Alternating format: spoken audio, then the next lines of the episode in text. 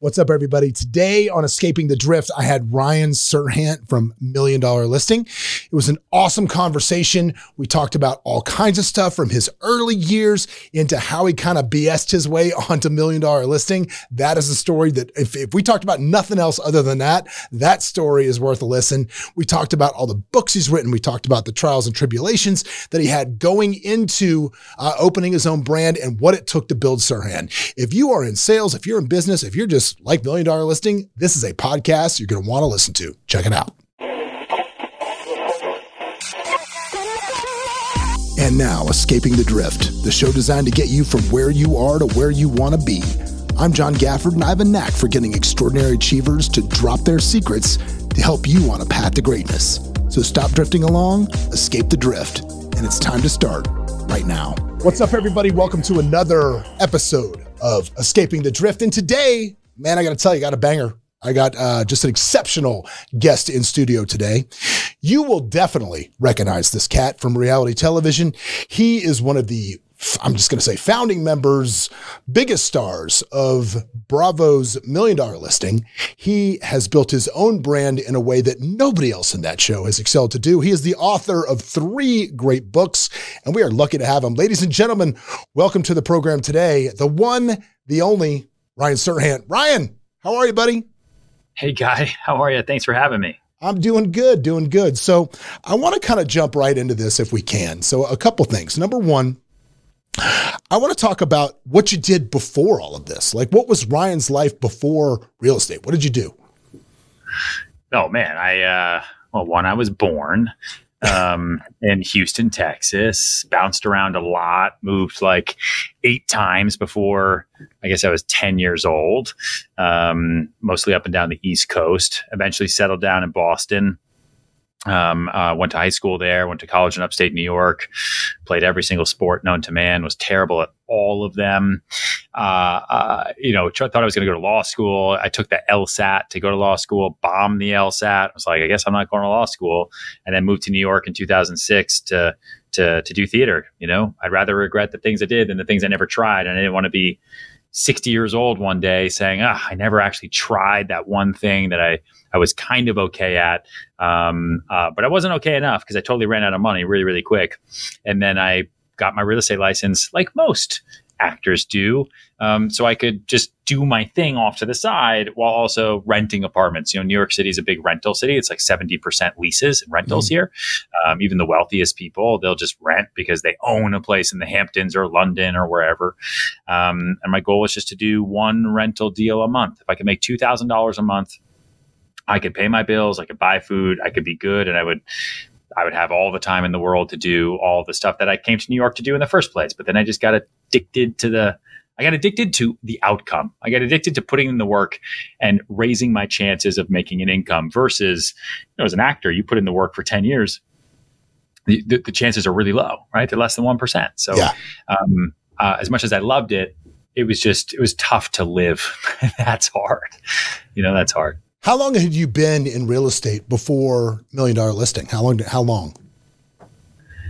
Uh, technically a year and a half because I got my license and started in September 2008. And then that audition for Million Dollar Listing was March of 2010. So about a year and a half before like the process started. Mm. The show didn't air because we filmed in 2010, 2011, and the show didn't come out until March of 2012. So, you know, I'd been in the business then for just under four years. So I was relatively still pretty fresh and pretty new. So when they were casting that show, and the, and the, reason I say this is because my career also started on reality television. I was on the third season of The Apprentice uh, with Donald Trump, and so I got my start there. And I can tell you, when I went to those casting calls uh, for The Apprentice, I completely bullshitted my way out of the show. Um, I probably should not have been there in retrospect. So I'm curious, oh, yeah. were, were, you at a place in your real estate career where you kind of bullshitted your way out of million dollar listing and start? Yeah, no, listen, I, I knew a couple things. One, like 3,000 real estate agents showed up, right, for, for that first season of Million Dollar Listing. And they said they were going to cast four people and they were going to shoot the whole season with four people, and only three of them would make the actual show. So the stress was high, things were high. Um, and also, I, I went in there with no chance in the world. Like, yeah. I, you know, what I learned actually from being an actor and going to auditions all the time is when you care, you don't get it. When you don't care, you really raises your chances of getting it. You know, it's like Michael Douglas says at the as uh, at the end of that movie, The Ghosts of Girlfriends Past with yeah. Matthew McConaughey. The one in the relationship who holds all the power is the one who cares the least. And it's so true. So I went in there and, you know, I knew that the casting director was from LA. And so I knew they didn't know New York. So I said, okay, I got a leg up on them. They don't really know. They're just looking probably for a look and they're they're looking to be sold. Like casting directors always, you can watch interviews with them all the time. They don't want to see a thousand people. Like that's work. That sucks. Mm. They want you to come in and be perfect. Like you sell them. Like just sell me, please, please. I don't want to see another thousand real estate agents. Um, and so I I I didn't fake it but I definitely went in there and I said to myself, okay, how long do these shows take to make? Let's say I get cast this year it'll take forever to film it. That'll be a while. It probably doesn't come out for a year, two years, probably, which was exactly on the money. It didn't come out for two years. Um, and so, what kind of agent am I going to be in two years? Because by the time this airs, that that's who I'm going to be. So, why would I ever tell them that I'm like who I am today? Why don't I tell them and show them who I'm going to be in two years when this show would actually even come out? Because the Ryan today, back in 2010, was you know, uh, very budgeted. You know, I'd have my bagel. I would take the subway. I lived in a studio with no bathroom in Koreatown because it was the cheapest I could find while being next to public transportation so I could get to my appointments. Um, uh, and I, I, really didn't have a whole lot to, to show for it, but I knew it's like, if I got this, Ryan, two years from now, when this thing comes out, I will be crushing it. I don't know how, but I'll have, I'm not going to be taking the subway anymore. I lose cell service down there and it's fucking hot. Yeah. So I would have a driver, man, by far. Like that's the first thing you get. Okay, cool. I have a cool apartment. Um, I'd probably have my own car. So I would do. Um, and I'd be selling things all day, every day to the point where I probably wouldn't even remember what they are. And so when they asked me, like, who are you? That's that's the image that I presented to them. So was was me in the future, future Ryan. And then when they came to film me, I borrowed a Range Rover. I borrowed a, a, a, guy, you know, who could drive um, and be a driver. I borrowed some listings. I had them meet me at five in the morning, and they were all from LA, which was two in the morning to them, so they were exhausted anyway, right? And I just rode them through this wild and crazy day to the point where they were like, "We don't know what just happened with that guy, but he's young." Uh, I think he's got gray hair, so I can't. Maybe he's actually old. I don't really know. It's super weird. Um, and his life is totally insane. And then I had every single person I know call me Oh, like just they, all day long, like your phone just rang like crazy. yeah, the phone rang, I pick it up, and I'd be like, "Abu, the wire hasn't hit yet from Abu Dhabi. I'll let you know." My mom would be like, "What?" And I'd hang up. Shut up, mom. Yeah, that, that's that's that's next level. Uh, me, I mean, the, my my big moment during casting was uh, I walked into Mark Burnett, who was executive producer of the show, and. Yeah. I had it, we had made it down to the top like 50, right? The from yeah. 2 million people down to 50. And I walk into the first interview with Burnett, and he basically walks in, and I stick up my hand. And I say, "How you doing? I'm John Gafford," and he puts an M and m in my hand, and then proceeds to just wreck me in the interview for the next like 15 minutes. So I leave and I'm leaving. I'm like, ah, that, you know, that was a good run. I, I didn't get that. That's done. So I go back to my room and then a handler came down about two hours later and was like, they want to see you again. I'm like, all right, hang on a second. So I go to the mini bar, hit it real quick. I go, if I'm going out, I'm going out on my terms this time. So I walk up. They had these two double doors they were sitting behind, and I just kick the doors open. Bam! The doors hit the wall. And it's him and like all the NBC brass at the time. Oh doors God. hit the wall, and I walk in and I just go, you know, let me tell you why you should put me on your little television show. I said, when you make an investment in me, you get back a hundred times what you invest. And I pulled a bag of M and M's that I pulled out of the out of the mini bar. I threw them in his face, and I said, "Thanks for the fucking M and m and I walked out. and that was it. And that that was. I hired you. Yeah, that was it. Yeah, because dude, they, they didn't.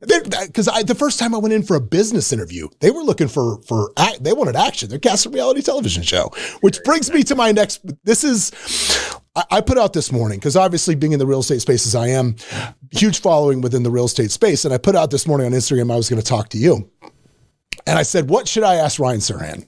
And this question came up more than once because I'm I'm going to tell you my contention, and you tell me if this is wrong because I don't know in my contention, the way that we do real estate in Las Vegas has been ruined by million dollar listing. And let me explain to you why. And let me explain to you why. I'm going to tell you why. Because. I know, no, I know that attorneys, I think, I don't know how real estate works in New York. I've never done a deal in New York. I think attorneys draft the contracts there. Is that correct? Yes, all of them. Okay. Yeah, we don't. We okay, you don't touch the contracts. Okay.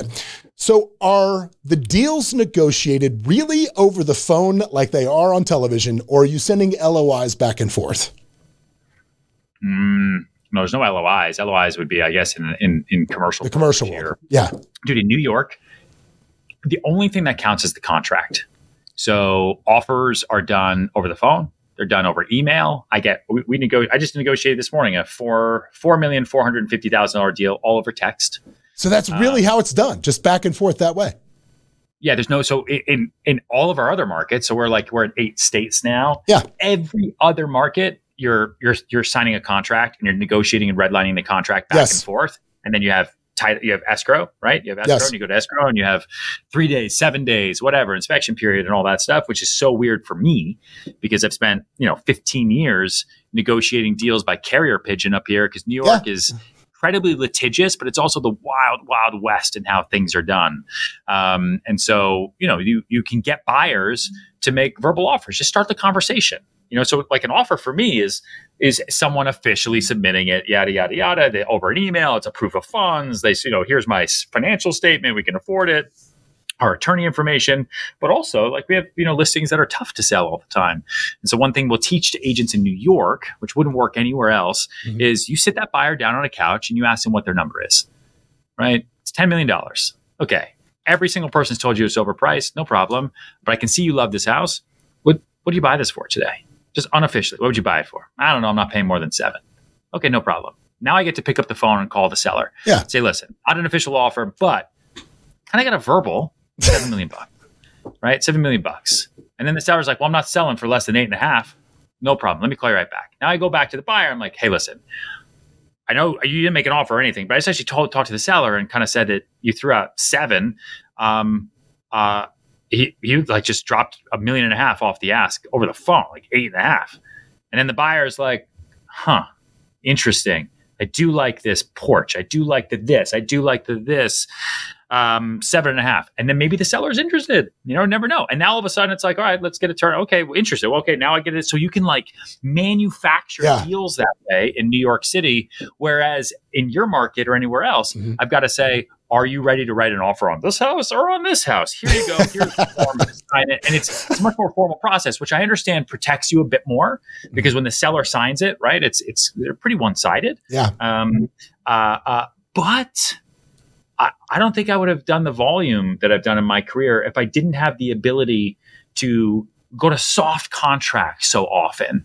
And yeah, those deals are not protected in any way right? Well, I, I, could do that with a hundred buyers, and then nothing is real until the seller countersigns that contract and accepts their wire, and accepts their deposit, and it's delivered. See, I I thought I I, th- I did I wasn't sure if there was something in writing with back and forth that that's really how it was. But the, of course, the problem we run into here is you know, you guys, what you do on that show is the dream. Everybody wants to sell the big stuff. Everybody wants to have the driver. And so everybody tries to emulate. And in markets where contracts have to go back and forth, you know, we'll get calls all the time like, hey, just ask yourself. It's like, bro, I can't, I can't negotiate an offer I don't have. And that's yeah. the standard language we have. So I'm glad you clarified that because it, that really is, say, though, really is how it is. I, I will say, it's, you know, there are a lot of agents in New York who won't do that who will say, "Well, I'm not going to talk to my seller until you submit officially," because they don't want to waste their time. Yeah, it could be totally a waste. I mean, it could be, and it's definitely been a waste of time multiple times where someone verbally says this or verbally say, and then it doesn't happen. But if it's your listing, okay, uh, I, at some point, like I, I almost don't even care if this guy buys it. What I care about is I have a real human who just threw out a number in their brain. They've seen a bunch of other stuff. Is it a low ball? Sure. But is it a realistic low ball? I don't know. Let's let's check comps. Now I actually have real feedback to give to a seller because the number one rule when you have a listing agreement is to just not get fired. So now I can go to the seller because what happens like you have a listing, no one shows up, no one makes offers, the seller fires you because you're like, well, you know, you didn't bring me one offer. So now at least I'm going to them and saying, I that's not true. You wanted to list for 10. We showed you the comps were between seven and eight. I had a person there for seven. And so now I'm at least keeping things moving forward. And that way they can't actually say that another agent is going to do necessarily a better job because we also then make sure the, the listing goes absolutely everywhere. It's global. Everybody knows about. So what are, you- what are you going to do?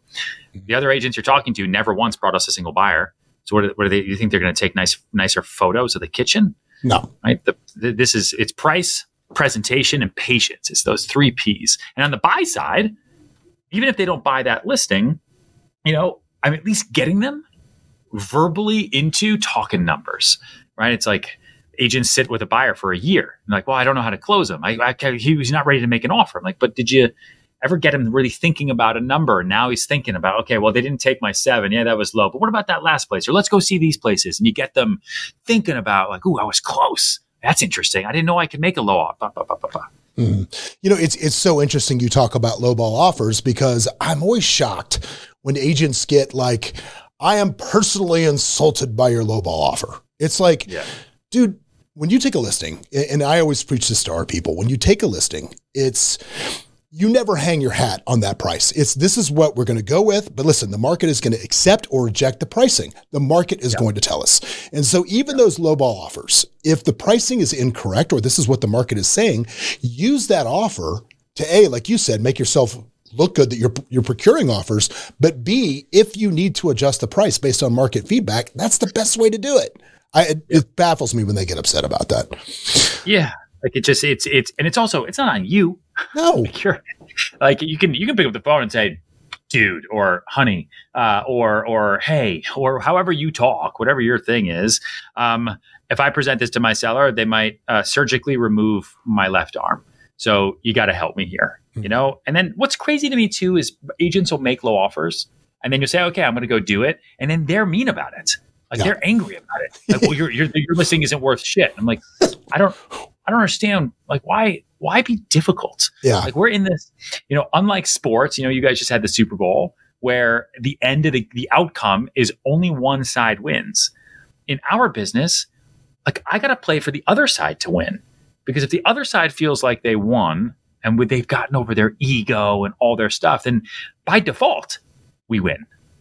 Yeah. So it's a, it's a win it's a win win game. How agents come to the table all the time and they're like, well, no, I that's not good for me. And they come to win. They just they come out there like swinging, and I'm going to get you the absolute best deal. Like I don't work for the seller or the buyer. I work for the deal. We are all here to work for the deal. It is a win win game. great way to look at it. I want to move on to talk a little bit about Serhant because, I, you know, I respect what you've done there so much because I've done it. And, and when you go out and plant your own flag and build How something great, How What's did you that? make it?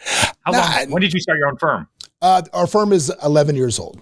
So we, we, so we, you- we were very quickly number three in total volume within about two years. Um, and we recently have now become number two in, in volume. So we're, we're very pleased with that. I, we'll never be number one because we're not a place where if you have a pulse and, and a heartbeat, you can work here. We actually do let people go that are not Yeah. performing. Do you have physical? You have physical offices? We do. Yeah. We have, we have multiple locations here in Las Vegas. Um, we've got just at about 585 agents total, but just in Vegas. just in Vegas. Yeah. So, so yeah, it, it- it's a good, it's a good deal. But the point being with you is I look at everybody from all of the brands of million dollar listing and those guys are building some incredible businesses, but it's not their business. And you had the wherewithal to go out and plant your flag. So I want to talk about what the thought process was, was with that Yeah. and walk me through that. I mean, so I mean, it's a couple things. One, you know, I six years ago, or 2015, so um, seven, no more, uh, nine years ago. Jesus Christ, um, uh, I, I just started doing different types of things. Right. So for me, like selling real estate was was good. I could do it, but you know, you, you're only as good as your last deal, and you're just running all day long. You have a great year, then you have a terrible year. You have a great month, and then a bad month. Um, and I, I've always just wanted to control as much of my life as I possibly can. It's hard to do that as a broker. Um, uh, uh, uh, you can as you build up a big book of business, right? You totally can build up a referral base, et cetera. Um, but so we started doing um, education, right? Where we would teach salespeople how to sell, and we started doing that, you know, digitally. I put out, you know, because I wrote my first book, Sell Like Serhant, and turned that into a TV show, and then turned that into um, a, a kind of an online course and and it's bigger than ever now. Mm-hmm. You know, we have I don't know 20 22 23,000 people in that program in 128 countries now from Iraq to Tanz, Tanz, Tanzania to like to to Vegas to California and so on. Um, uh, and so I was doing that while being a full-time real estate agent at the brokerage I was at. And then I was doing productions because I liked, you know, I liked media. It's what I moved to New York City for in the first place. So I had like my own videographers and I built, you know, Serhant Media Group. And so we were doing it for myself plus other agents. So I I had all these different things going on while I was working at a brokerage and paying, you know, in New York City, the splits are, are low, mm-hmm. right? They're low. And so you're, you know, you're, you're at a 70, 60, 75% split, you know, and the company, you know, is making a lot of money on you, um, which is fine because they, prov- they provide a lot of resources. So there's a trade there. And in New York, everyone, you know, you're just, you're good with it. Um, and, but I wanted to bring all of that under one roof and so I started interviewing with other firms. I was like, maybe there's maybe because I don't know what I don't know, and I'd never been anywhere else. I'd only been at my firm. Um, and I built my team and done my thing. And I interviewed with all these other companies, and they just all sucked, man. Like they just, I was just going to be a number there. I was just going to be an agent. I was just going to have my license. It was all about the deal, and also, you know, you're different, but everybody that I spoke to, especially at the big firms, none of them sell real estate. None of them yeah. had ever sold real estate. So they didn't know what it was like to have an open house that no one shows up to. And what do you do? They didn't know what it was like to get fired off a listing and your competitor gets hired and like and what do you do right like they didn't know what it was like to constantly be creating marketing content and like they they, they paid for it but they didn't know what it was like and so I, I just didn't find another firm that really saw the future of this business the way the way that I did. And then push came to shove in the summer of 2019. Um, that year, you know, my GCI total as my team was like twenty million dollars in 2019, just as a team, and um, uh, and I worked seven days a week. How many units was that? How many units was that? I don't remember. I don't know, 800 maybe, 700, something like that. God we do we do a lot of new construction, but we have a good average price point. Yeah. Um, anyway, so it's the summer of 2019, and um, I'm, you know I work seven days a week. Like I don't see you know we just had my baby, but I still have Saturday office days. I'm in open houses. I'm running around all day Sunday. I don't I don't do a lot of vacations at that time. Um, you know, I'm sweating in the office because the, the AC is broken. And I talked to this big agent who's based out in the Hamptons. He's like, dude, you must be crushing it this year. It's like, what do you mean? He's like, did you see your boss's new boat? Oh God. And there's a lot of reasons why I left and started my own company. But um uh like that one, especially because we were crushing it. And at that point that summer, I, I'd already crossed 10 million in GCI. So I, and I never got an email. I never got a call congratulating me on deals. I ne- they never reached out to me about anything that was beneficial other than what I could do more for them. Like, hey, come talk at our event that we're doing for all these other agents. When I got to that company, there was like 30 agents. By the time I got out of there, because a million dollar listing and everything else, there was like 800. Mm-hmm. I didn't mm-hmm. see there's no benefit to me there. Um, and so I, I made like a rule to myself like one, no boats. Two, um, uh, I, I am so fucking grateful for every agent in the markets that we're in who has a choice of where to work and chooses us. Like Amen. I, we champion every single person's wins, and I want them to know that I will work harder than them too. They see me. I was I was in Canada this morning, right now I'm here. We just led our company webinar. I'm going to work all night tonight. I'm going to work through the weekend. Like I want all of our agents to know that I lead by example, and I will outwork all of them so they never, ever, ever rest and say, "Oh, I made."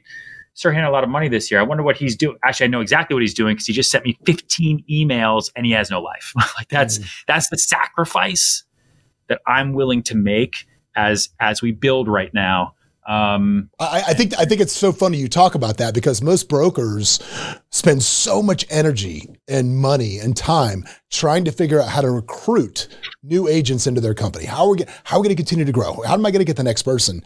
And in reality, we have found over our 11 years the best way to recruit new agents is to constantly recruit the ones that already work for you. Yeah. yeah. What huge that is a huge statement, and that's that's awesome that you say it that way, um, because it's true, right? You re- you recruit from within, you promote from within, mm-hmm. right? You you hire fast, fire faster, promote fastest. Um, you know, you you really you know treat the people that you have who are there with you incredibly well, so that they stay, and then they want to have their friends come work with them. Mm-hmm. You know, we, we we grew. I don't know. I added 85 agents, 84 maybe uh, in January. Um, uh, uh, and I could tell you like a 65 of those were just from other agents who are here bringing great producing friends yep. to us and then we interview them and we don't take everybody just like you said you know you don't either. Yep. um, and it's it's it's helped. I don't know. Maybe it's not the right way to do it. Maybe i should be compass and just pay everybody off with oil money. I don't know.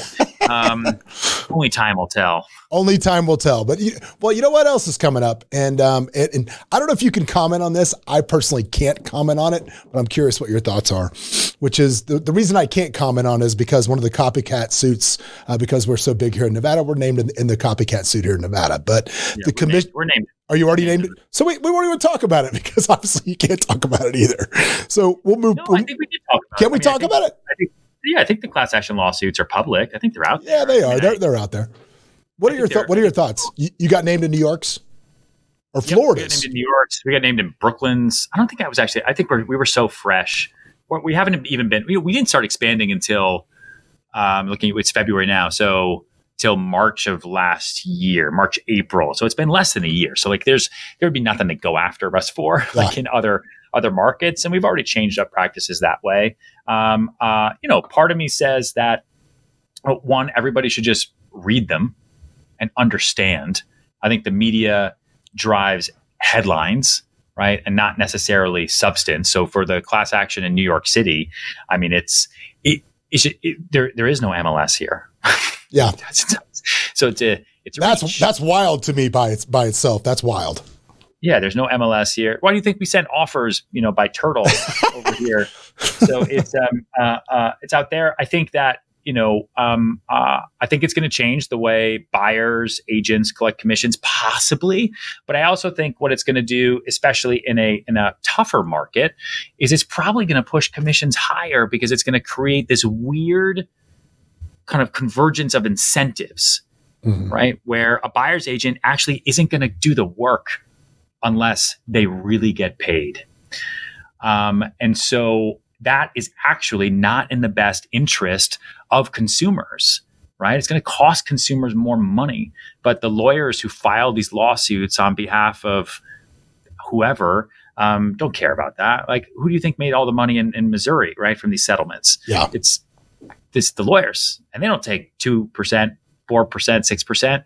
They take thirty three percent or uh, greater. Yeah, I've yeah. never been able to get thirty three percent in my life. No, no, absolutely not. Do you think that Where's NAR class action lawsuit against lawyers? I, yeah, good luck getting that filed. Do you think that NAR survives this? For those of you who don't know what that is, that's the National Association of Realtors. Do you think it survives? I don't know. My buddy, my buddy Jason Haber, yeah, you know, started the, the with Mauricio. Yep, yep. So he started a, a, a kind of a, a competitor um, uh, uh, kind of group. Um, I think they based it out of Texas. Um, I think we'll see. I don't know. I don't know. I don't. I, I, don't know. I don't think people are happy with NAR. I don't think anyone's like, "Yay, NAR dues! Here we go." I know exactly what it's going to. I think there was bloated executive pay, and I think they had mass ego, um, and I think you know, I, I, think it was a travesty the way that they handled um, uh, the case in Missouri. And clearly, they've had issues ever since, outside of the sexual harassment claims and everything else that's gone on. Um, and so, I'm fine if they, you know they get broken up. I think it's totally fine. You know, I would be fine with what we have, like in New York. Are you just a member of NAR in Vegas, or is there also no, no, no, no? There's a state board of realtors. There's a local board of realtors. We got to be members of all of it. Yeah. So I, I don't know why why we just can't be part of kind of city and state boards because that's where the transactions are getting done and that's where we're paying the tax. Yeah. Right. To then have a national association that it doesn't really do anything for you other than force you to use certain MLSs and force you to use certain lock boxes. Like I, you know, I don't know, but I'm not the best person to speak to it, so I just want to be careful because we're not members of NAR sure. in New York City, and it doesn't mean anything. Sure. All right. Cool. We'll we'll we'll, we'll move off that topic because uh, I'm sure you probably are sick of thinking about it as I am. So I was gonna just wonder what your opinion was. So let me ask yeah. you this, man. You you were talking about earlier about your work ethic with where you're gonna work all night, you're gonna do this, blah blah blah. How do you keep the wife happy when you work like that? How do you keep the fam? How do you keep the fam in line? What's how do you how do you balance? Well, she's currently in Switzerland skiing, so she's having fun over there. so you just um, send her on great vacations without you. That's a smart. Yeah, I, I can see that. Yeah, they they were they're going to go to Greece. They go to Greece for the entire summer because they're they're Greek. Um, uh, you know, I I I do I I don't know. I do my best. I do my best. Saturday is for Zena. You know, I call it my my dadder day.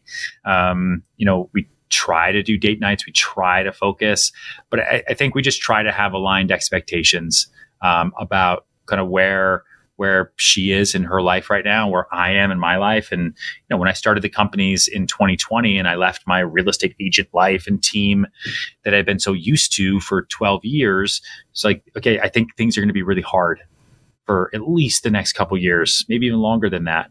Um, before I really understand what my new life means and how to operate it, because I'm going to be so nervous about everything going forward. I'm going to want to just work all the mm-hmm. time. Know, there's much bigger stakes now. There's we have payroll now, right? We have overhead. We've got you know lots of people. My staff is like 140 people. Like there's you know there's a lot of things I got to think about now, um, and I just got to go all in. So, do you want to go all in with me and and bank on this for the long term? Because if if not, we should have that conversation. Um, and so so it's it's worked out from there. Uh, I wish I could be in Switzerland right now skiing. You know, I I and I love that they are. I think it's yeah. awesome. I think it's it's super super cool. But I I can't I can't. You know, I, there's I just just can't do it. Let me ask you this, because you're you're a guy that grew up in Houston. Obviously, yeah. I, I, mean, obviously, where you are now, there's no way the financial situation you as a kid is the same as it is now. Obviously, it can't be. Do you ever worry? Because this is something that worries me a lot. Does it ever worry you that your kids are going to grow up without a real concept? Like, how do you keep your how are you raising your kids to not turn them into like lunatics? Because that's always my biggest concern with my kids. Yeah, I think um, uh, if you read, I think it was uh, Outliers by yeah. Malcolm McDowell, he talks about the bell curve, you know, and how it was, you know, why the country has been built by immigrants because they had to build. There's no mm-hmm. choice, right? There was there was no choice. You know, the entire United States was was was founded by people who had a get up and go attitude. Like neither you nor me have ever gotten so angry at our country that we got in a fucking boat for six months, dodged malaria, right? And drifted off into the great unknown to just go live in the woods and hopefully make things better. Like, can you imagine? Like, none of us, no one, I mean, some of us, sure, some of us. Um, uh, I think that's why I'm so taken back. Like, we, we have, you know, uh, a lot of Iranian uh, Iranian, sorry, agents in in New York City um, who like grew up you know during their crisis over there. You know they're mm-hmm. technically refugees. Um, you know we take in you know ukrainians over the past couple years because i'm just like that that that dna yeah. that is a hungry dna so anyway to your to your point um uh, Zena has a great life. Daughter has a great life. That said she is going to work she's gonna have jobs. Like she's gonna if she wants something, or she's four right now. Yeah. But if she's gonna want something and she gets older, she's gonna do the same thing I did. You know, my parents could have bought me my first video camera. They said, I don't know, go work for it, figure it out. So I mm-hmm. shoveled for 20 bucks a driveway, you know, in Boston. Um, she's got to be a little careful because she lives in New York City and could be scary. Yeah. Um, uh, you know, but I, we're going to put her to work and, and really teach values and really talk I think you just really have to talk and have open conversations with your kids and let them learn from you and let them emulate you and and then just hope if you have that kind of a great relationship with your kids, they turn out to be good people. If not, you just return them. You, know? you just get a new one. Well, let's talk a little bit about Sell Like Serhant, the first book. Let's talk about that because there was a couple points in it that I really, really like. And and the first one, which is I think it, it really is, in my opinion, the number one thing that separates top performers in our industry from just getting by agents. And that's the ability to follow up. That is their relentless consistency and follow up. So talk about that. I know that's a huge point in the book. Yeah, dude, it's so funny. Like when I when I wrote the proposal in 2017, for that book. It was first of all, it was called Balls Up. Um, and I sold it to Hachette, the publisher. We had like four bids from different publishers, so I sold it to Hachette, um, and they uh, they bought it. I wrote the whole book as balls up. That's why the word balls is in the book so much. Um, yeah, and it's then, the four balls in the air deal.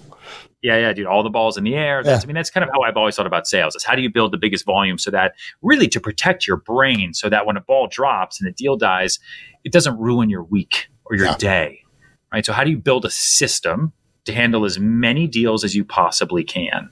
Um, so have as many balls in the air as you can. So it's called Balls Up, and then um, and then you know the world changed a little bit, and the publisher was like, just so you know, you're changing the title, and we changed it to uh, to sell it like Serhant. Um, and then I would say, uh, you know, I have a follow up system, which is follow up, follow through, follow back. The three F's. Talked about it my whole life. Um, uh, you follow up with everybody until they buy or they die. You follow through with everything you say you're going to do. If you say you're going to get back to someone by 5 p.m., you get back to them by 4:59, right? You're only as good as your word in this business. You don't have a corner office and a big tower where people are like, "Oh, but they're, you know, later on maybe maybe if you can afford not to return people's calls or emails, then good on you, I guess. Um, and then you follow back with everybody. The amount of deals people miss because they forgot to follow back with a client that rented something two years ago or bought something from them, or the family that actually paid for that one client. And then the family goes and buys a house on their own to be closer to the daughter who now is pregnant with their first child, but you never followed back with them. So they use someone else that they met on a Sunday. Right. So that follow back process is really, really really important. But I, you know, use email, text, phone calls, DM, socials actually made follow back much easier because you just follow your clients. Right, that's a big thing. Like any client I've ever had, um, I immediately then you know follow follow them, so I can always follow back. That way, it's like forcing me to remember. And then we have different follow up systems and CRMs and all the all the stuff. But follow up is the secret sauce, man, to all selling of all things. So, well, I got to ask you this because, man, I, I got to tell you something you just said which is, you know, always do what you say you will do. I don't know if it's since COVID or what, but it seems like there's an epidemic of people that just don't do what they say they will do. Yeah. I, I would say the majority of stress in my life revolves around people just telling me they will do something and just not doing it. And then looking at me. Biggest, yeah. And then like, why am I surprised that you didn't do it? it's like they're surprised. Like, I, how, I don't get my, it. It's my biggest, biggest pet peeve you know, um, uh, I think it's because, and maybe it's for the better going forward. I don't know. I think people have a lot more opportunity today than they ever used to. I think social and the interconnectedness of this world has showed people that they don't just need to have one job their whole life and, you know, get paid a pension later on that like, screw it. I don't have to work here. I could go do whatever I want. I could do this. I could do that. I could make money on the internet. I could sell t-shirts on Etsy. I could go buy NFTs and flip them, you know, all that stuff. Um, but I do think that a lot of people feel like they should be treated and paid um, uh, what they deserve instead of being treated and paid what they're worth. Uh, and there's a big difference there, right? Huge difference. Big difference. I think. I think acting like you deserve X, Y, and Z is very different than acting like you know I, I'm worth this because of this. You know, well, I think I, I think like that that takes into your book. That takes into the next book. Actually, Big Money Energy is really where that goes because now you're talking about mindset. Yes, yeah, Big Money Energy. Um, I you know the first book, Sell Like Serhant, basically took me 10 years because it, it started as my Serhant team agent manual, you know, and it was all the things that I said to clients that actually got them off the fence or that I said to a seller that got them to calm down or, you know, every deal that I would do that would take 10 years off my life, I just, I'd write it down so I wouldn't forget.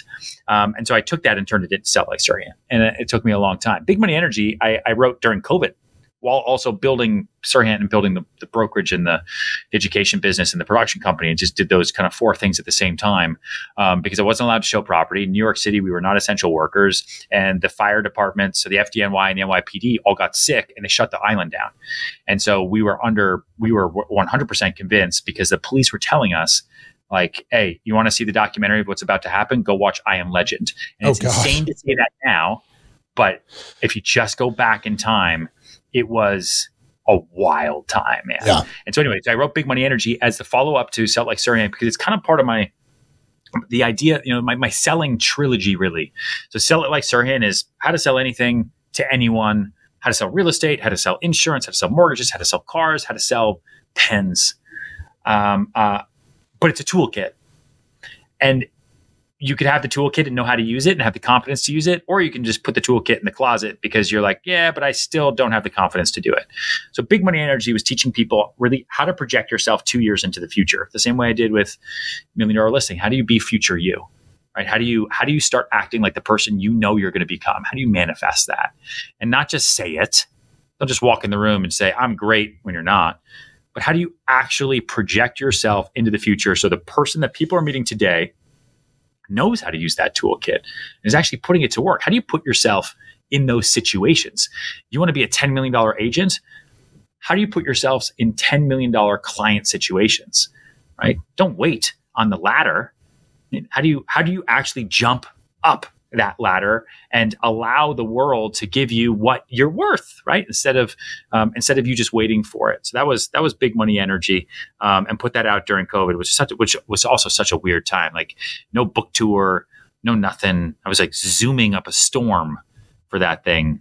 And then the the completion to the the trilogy is then Brand It Like Serhant, which came out last week, um, uh, which is my third and final. Well, hang on, don't don't run away because there's a couple points in in branded like I'm sorry, big money energy that I want to talk about because I thought were okay. great, and, and actually uh, a couple things. The first one I'm going to start with is you talk about acknowledging people is is a way to grow your network, and I thought that was something that so many people lack, and just they don't go about their day with intention when it comes to dealing with other people. And I wanted you to talk about that a little bit. Yeah, you you so many of us uh, speak to people and we listen to them so we can reply instead of listening to them so that we can respond to what they really want and really need. Right. And so I have always been a big believer, and maybe it's because I've just always worked for free until I didn't.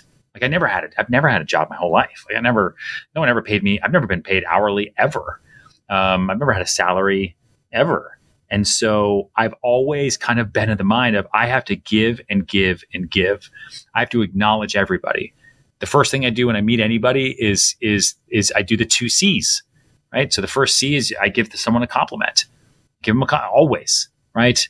You disarm a lack of trust by complimenting somebody in an in a natural, organic, and authentic way, right? Not a bullshit way. Mm-hmm. Um, and then you find something in common, you know. And so um, I've always found that the more I acknowledge people and the more I give to them, right, and give to them, give to them, give to them, then oftentimes you don't even have to go in for the ask, right? You you you don't, right? You you can they're going to come to you because you're going to make yourself so so aware and so known uh, doing what you do best that they're just going to come to you because you're going to want to work with somebody that they like. Mm-hmm. The, the, I think that that's so important and so true. It's like if you just one of the best ways, in my opinion, to grow your network is to be hyper conscious that everybody you come in contact with, you leave them a little better than you, they found you. Make them feel yeah. brighten the day a little bit, a smile, something as easy as that. But just try to make everybody you come in contact with feel that they were important to you in that smallest of moment. Yeah, I think it's clutch. The second thing I'm going to say that I like to I like to read book, and I, and I'm gonna I got to be honest with you, man. I made a little change in me because of this that I, I when I was prepping huh. for this over the weekend. I'll tell you why. So I'm a member of several very high level mastermind groups a- across the country that I'm in, and they're full of. I'm in, I'm in a couple that are that are heavy real estate based, and a hup, and a couple that are just heavy CEO based. And a lot of the guys that I've been running around with for the last couple of years, I'm going to call them the entrepreneur bro. Is what I'm going to call them, the entrepreneur bros. And you kind of get sucked in to like the hoodie you, you, get you get sucked in to the Jordans. You get sucked in to this super yeah. casual, almost Silicon Valley look. And I found myself the other day after I read this, because I'm the first guy when one of my agents walks in wearing sweats. I'm the first guy to say, "Are you dressed for the day you want or the day you have?" I'm the first guy to say that. And I realized I'm like, man, I, I've been drifting too far into the entrepreneur look. So I got to get back to being me, which is which is custom suits when I'm at work every day. That's what I got to do. So reading that snapped me out of it. But talk about presenting yourself to the universe in a way to attract what you want. And always, not just dress.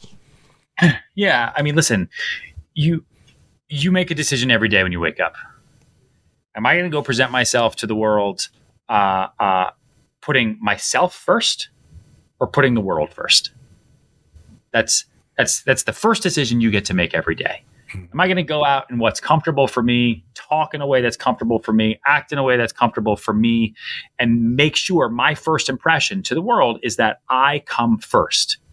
My comfort, my feelings, my attitude, my behavior come first, and then you, or depending on your career, your life, what you want in the world, okay, um, are you going out there and saying, you come first?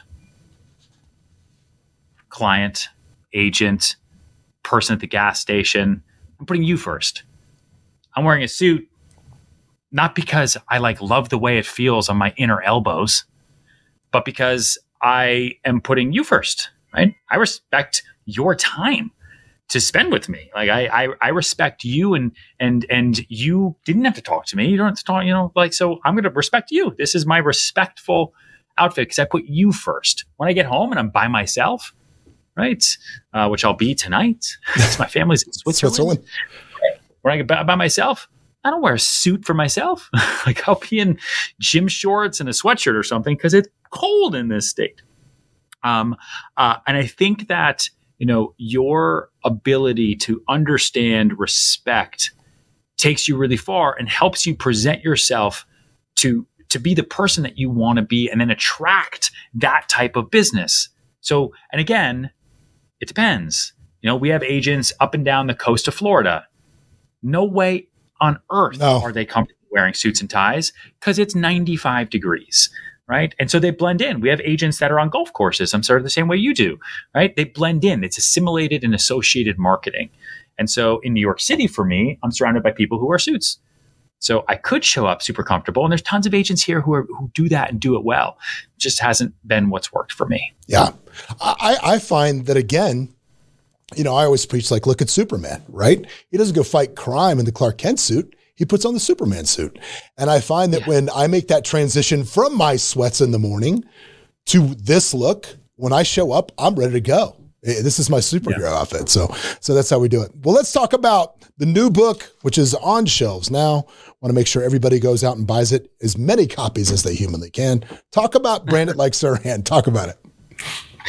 So it's it's the completion of my selling trilogy. It is it is the idea that you can know how to sell whatever you want to sell. You can have the confidence to sell it. But then if no one knows what you're selling or knows you, yeah, you could have all the tools and all the confidence in the world. You're never going to make any money and you're going to go back into the rigmarole of your life right you fall back into whatever that second chance was that you that you had that second career um, uh, and so i listen i'm a, i went to college but I also am, am a big believer that there is a future past higher education. Um, and that there are so many ways to earn a living today, to find happiness today. And so I saw a stat five years ago. Yeah, five years ago, right when we started Serhant, actually, um, uh, from the U.S. Department of Labor that said that 23% of U.S. taxpayers file a 1099. And I was like, that seems like a lot. Yeah. I think. You know, like it, it seemed aggressive. like I just like really. Um, now that now some of them, I'm sure a lot of them also file a W two, right? Or they also have K ones, what what have you. But 23 percent making enough money to be filing a 1099. That's that's interesting. Um, uh, okay, so what's it going to be in the future? Today, it's 36 percent.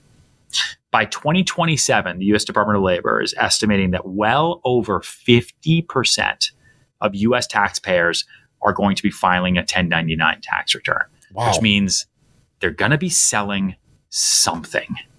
And so I just look around at the world, I see how things are changing. And that's, listen, that's real estate agents, that's social media influencers, mm-hmm. right? That's authors. That's car salesmen. That's anyone who who makes money by working for themselves in some way, shape, or form. Right, doing work, put out work, you get the you know you get the commerce back. Um, and so, and I looked around and I was like, how do?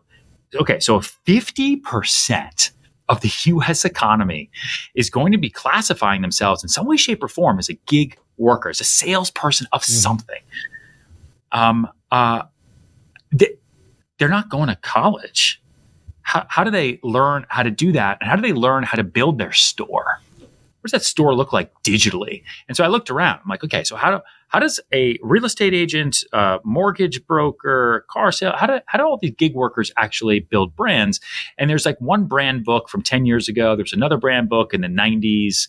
You know, like they're all, they're just dated now. And I couldn't find anything that really gave me tactical information on how to build your personal brand or your product's brand using the tools and resources we have at our fingertips today so that you can go out and you can make more money right? You mm-hmm. can actually build your own brand that could build enterprise value for yourself. Like how do you how do I use TikTok? What do I what do I put on there? How do I figure out what my brand foundation is? How do I understand that there for every product I have to come up with the character of that product to first understand what my target market audience is before I ever run a digital ad. Like yeah. how do I how do I even do all that stuff? And so that's Brand It Like Serhant. It's it's it's you know I spent years putting it together. I'm actually pretty delayed in putting it out to the publisher's amusement in me. um, a long time, and uh, uh, it's my biggest, most tactical book ever, and it, it, I really put it out there to help anyone who sells anything or wants to or aspires to to build their lives as an entrepreneur. Yeah, I, am going to completely agree with what you just said because back when I was just talking about the entrepreneur bros that I was talking about a minute yeah. ago, I would say that, with the exception of the incredible stratosphere high net worth clients that we have, that we've met through them. Most of the guys that I know that have just built something and, and are very, very wealthy today are all experts at copywriting, media buying, and understand marketing. Um, uh, and those are none of those things you have to go to school for. I mean, this summer I had my son intern with the guys that uh, that own VShred. You've probably seen that guy Vince coming down your social media feed if you probably have. Um, yep. They're probably the best digital marketers in the world, and those guys are both self taught. They yep. both just learn how to do it. So uh. I think that is the skill set that is imperative going into the new economy. Agreed. And, and this book that you've written, I think is going to be up there with, with, with one of the best that are currently out there with Hormozi's books and this. I, I think I think it's just going to be invaluable. I agree. Well, thanks, man. I appreciate it. Well, Ryan, dude, it was a great conversation, man. I, I enjoyed it, and uh, I know the listeners enjoyed it. And uh, dude, anytime you're in Vegas, man, you need anything from me, you let me know. All right, thanks, man. Thanks for having me. All right, have a great day, guys. Make sure you tune in again next week. Where we'll have another great guest. And remember, man, if you are just drifting along on the currents of life, man, escape the drift. Start swimming. It's not that hard. We'll see you next time. What's up, everybody? Thanks for joining us for another episode of Escaping the Drift. Hope you got a bunch out of it, or at least as much as I did out of it. Anyway, if you want to learn more about the show, you can always go over to escapingthedrift.com. You can join our mailing list. But do me a favor, if you wouldn't mind, throw up that five star review, give us a share, do something, man. We're here for you. Hopefully, you'll be here for us. But anyway, in the meantime, we will see you at the next episode.